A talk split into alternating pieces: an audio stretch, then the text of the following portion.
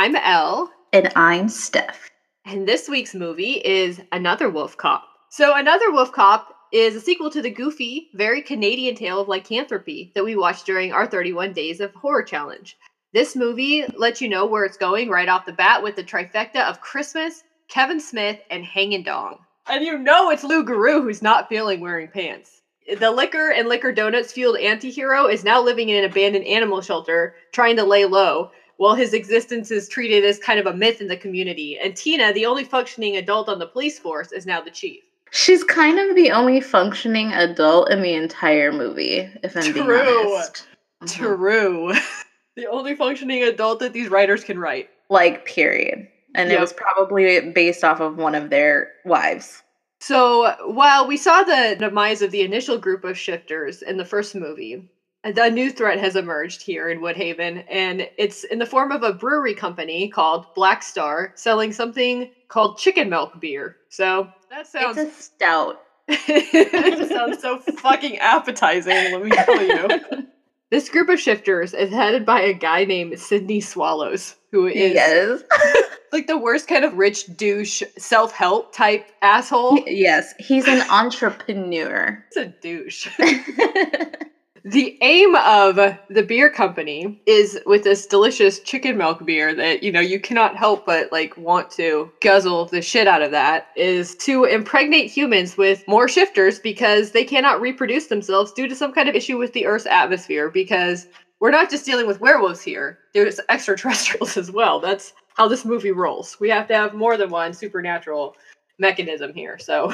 It only makes sense. You know, almost immediately we have the return of Lou's original sidekick, the paranoid gun shop owner Willie Higgins, who isn't actually a shifter, but had his shape stolen by the creatures when he was being uh, violated in all sorts Yes. of inappropriate ways. Yes, ma'am. Oh. I was very relieved to know that Willie wasn't a bad guy um, Yeah. because he was my favorite. He was Yep. my favorite character, and I was really bummed in the last movie. I was like, mm, really, he had to be the bad guy, but Yeah. it was just a shifter. It's fine. They lean so hard into the jokes in this. Felt like last time they would kind of like flirt with something and move on, but in this Mhm. one, it's like they double down on everything. That's probably because reception for Wolf Cop was really good. I've heard a lot of good things about Wolf Cop, and I'm glad we put this one on the list because anybody during the challenge who would like interact with our Wolf Cop stuff said make sure that you watch the sequel. So I think they felt like they had to go hard in the humor department, which was great. I just don't understand what their uh, fascination with wolf dicks are. I mean, that was like the way that the movie opened up. I guess I should have been ready for anything after, um, you know, the transformation scene from the first movie, which Uh. is imprinted in my mind forever. Now, this one, the only transformation scene that we really get is uh so I have to jump ahead a little bit, but you know, Lou gets shredded up by this bubbles ass looking robot that almost kills him, and then Willie takes him to his sister, whose name is Cat. Appears to be some kind of werecat. Again, leaning hard into the jokes, we have this mechanism of fixing Lou and transforming when it's not a full moon by snorting up ground moon rock. Yes. Yeah. As Willie says, you're on some high octane lunar fucking cocaine, man. Basically, I love how in the first movie it was booze that fueled him, and in this one it is moon dust. Always upping the ante. And they up the ante with that scene with Cat, too.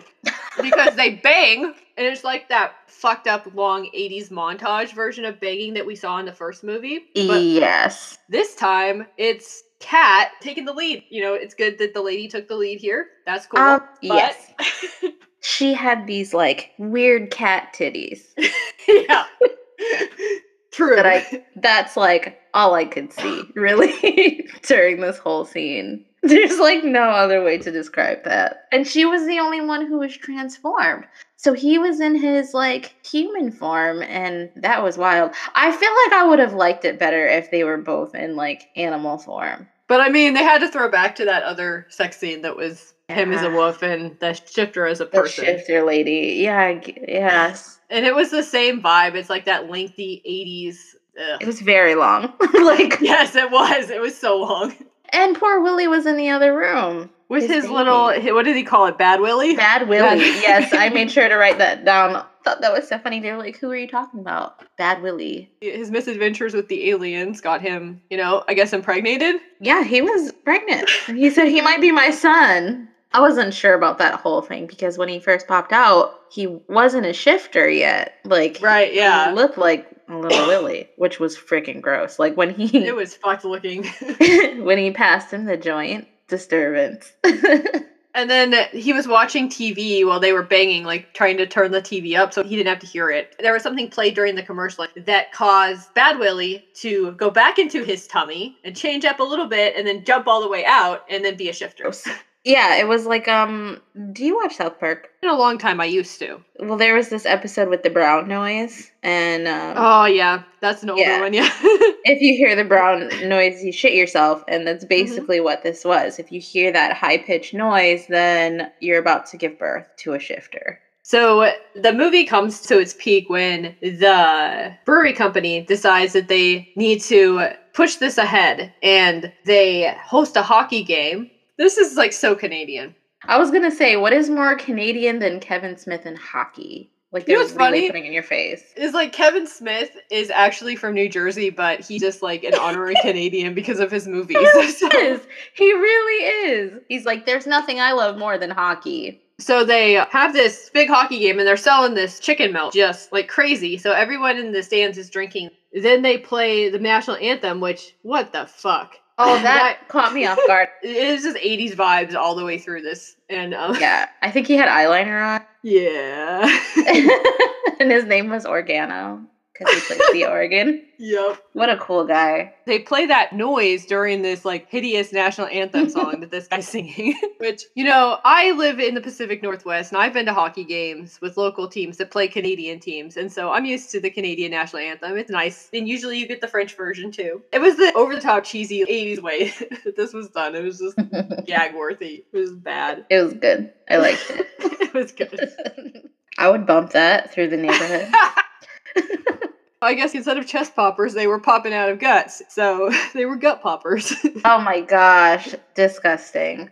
they were all coming out and like trying to shred up their mommies and daddies. Yeah, Um, like literally popping out of their stomachs, turning around and trying to eat them. Fucking Yep. crazy. I don't know if I missed it, but I don't know what the fuck happened to all of those shifters. They might have gotten most Um, of them. I I saw them decimate the hockey team, but I'm not 100% sure because I just know that he smashed the thing so it stopped making the noise and then I don't know what happened from there. I thought maybe they died. yeah, maybe they needed the noise for longer or something. I saw the bloodbath on the rink, but that was them killing that hockey team. Yeah, that was Wolf Cop yeah. doing his thing after he literally snorted the largest line of moon dust off of a scythe blade because that's how metal he is. That's one of my favorite lines from Kevin Smith. Yes, me too. God damn it, that sounds metal. Mine too. He was so perfect. And he was such a like laid back mayor. His name was Bubba, right? He's like, oh, you don't get to call me Bubba.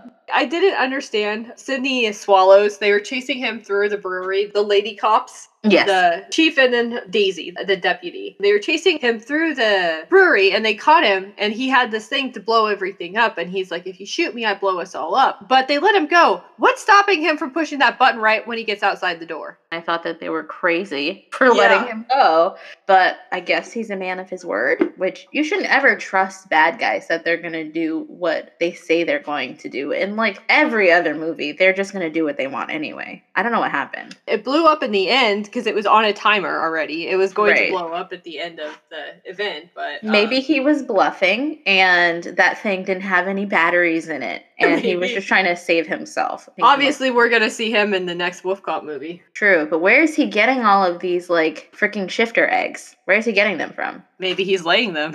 Oh god, that is a horrifying thought. Maybe he just goes and like sits over a vat in the brewery. and Like he just shits out squats over it? Oh my god! He's just squatting there, shitting out like hundreds of eggs to put into the beer. Made my stomach hurt. I feel like there's always at least one visual in one of these episodes that just hurts me. Well, I'm glad they didn't get rid of liquor donuts because I think that's phenomenal and I wish somebody would make liquor donuts so that I can eat them. They also didn't get rid of Boober. Oh my gosh, I didn't even see Boober. Was reading Boober back in his animal shelter, like he was just oh hanging out. Oh my gosh, that must be like the best booby mag out there. It's called Boobers. Okay. That's amazing. I was also really happy that Tina got promoted to chief because who else would do that? Everyone else is still incompetent and still is like intent on contaminating crime scenes. So she has a lot of work. I did appreciate the awesome Wolf Cop song. Yes, I do like that song a lot. I would probably bump that right after the Canadian national anthem. And then that strange animal song that they played. Oh my gosh, I did actually like that. I was like, this this movie has a good song. It's a 1985 Canadian pop song by an artist called Gowan, because I looked it up. This movie, I just love it. It's like a horror version of Strange Brew, the Rick Moranis movie. Heck yeah, that's so funny. They have to have a third movie though because um we need for Willie and Tina to get together officially. He loves her so much. Like she was saying something to Lou and Willie goes, "You're so fucking cute and the woman of my fucking dreams." He's so sweet. Weird as hell, though. Oh yeah, he's. Uh, but I mean, you have to take into consideration where they are. Okay, it's True. probably real slim pickings, and he did come to like her aid. Okay, Yeah. because that bad lady was kicking her ass. I mean, she could do worse than Willie. Hell, Lou. Yes, I was gonna say Sydney Swallows, but True. Lou. Plus, Lou's you know, gross. he's got cat. He really needs Yep. someone who um, can transform with him and do weird things together. Oh, and the Wolfmobile, because I was really happy to see the Wolfmobile was still a thing in the beginning. But that scene where he's chasing the Santa Claus robbers and they're literally screaming like children and shooting behind them was amazing. How did they tie back in? Because he said these are shifters. I didn't see how it tied back into the rest of the movie. Oh no. That is a good question. So what we're going to do after this episode is we're going to um look up the information for the people who made this movie and we're going to write them a strongly worded email. I probably need to watch the movie again because I was very tired, but I bought it, so I will watch it again. I figured. Oh, you bought it? Nice. Yeah. I figured I was gonna watch it again anyway, so. I would definitely watch it again. I want to watch them both back to back. Also, this is kind of a Christmas movie, so. My gosh, I didn't even think about that. Well, Christmas is coming, so what an excuse to watch it again. I can say I feel like this movie wasn't as gruesome as the first one because that one literally had him like explode out of his skin in a bathroom, a bar bathroom. So I feel like they maybe tried to make up for that in the scene on the hockey rink because he Mhm. literally ripped the skin off of a dude's back. Quite a trip. That movie was a trip. I think that I would maybe watch this stoned at some point. That might be fun. Oh, I'm doing that for certain. I feel like there are just some aspects of movies you can't appreciate if you're sober, and that's okay. It's like having an A and B side of a movie. I just was wondering immediately why he would touch that mysterious green goop with his bare hands. Like the goop that uh, Willie came out of. yeah. Well, if I saw a big vat of like green liquid, I would assume that Joker was coming out of it. Too many things can happen, you know? Um, a hundred percent. I just think of people who touch things that were radioactive that they didn't know. You know, it's like, oh, this thing is glowing, it's pretty. And then they touch it. No. like, yeah. You know that there are like pretty flowers that are poisonous? There are pretty insects that if you touch it, it'll burn your skin off. Yep. There's also like some kind of a tree that if you get under it and you get the sap on you, it'll burn your skin and poison you. So I'm never going outside again. if I don't know what it is, I don't touch it. That's just like general rule. Yeah, but we both know Post it. Lou Garou doesn't play by the rule. He does not. He likes to hang dong. Oh my god. I'm just gonna pretend like it's because there's no pants that will fit him in his wolf form. And we'll just leave it at that. So uh, what do we have on the docket for next week? Oh, next week is a very interesting movie that I have not seen yet, but I keep seeing I keep watching the trailer for called Bad Hair. If you're not a person of color, then you may not know about like the long history there is about black women and their hair, but I feel like this movie is an interesting way to tackle it and I'm really excited for it. I'm also really nervous. It looks scary. Our Halloween issue of Sage Cigarettes magazine is still out. I know it's technically not spooky season, but you know, we're still doing this podcast because spooky season technically doesn't really end. So that issue is up. You can find it at www.sagecigarettes.com slash issues. You can follow this podcast at GITM Podcast on Twitter. You could follow me on Twitter if you feel like it at WitchX Pudding. And you can follow me at Nocturnical, N O C T U R N I C A L. Goodbye.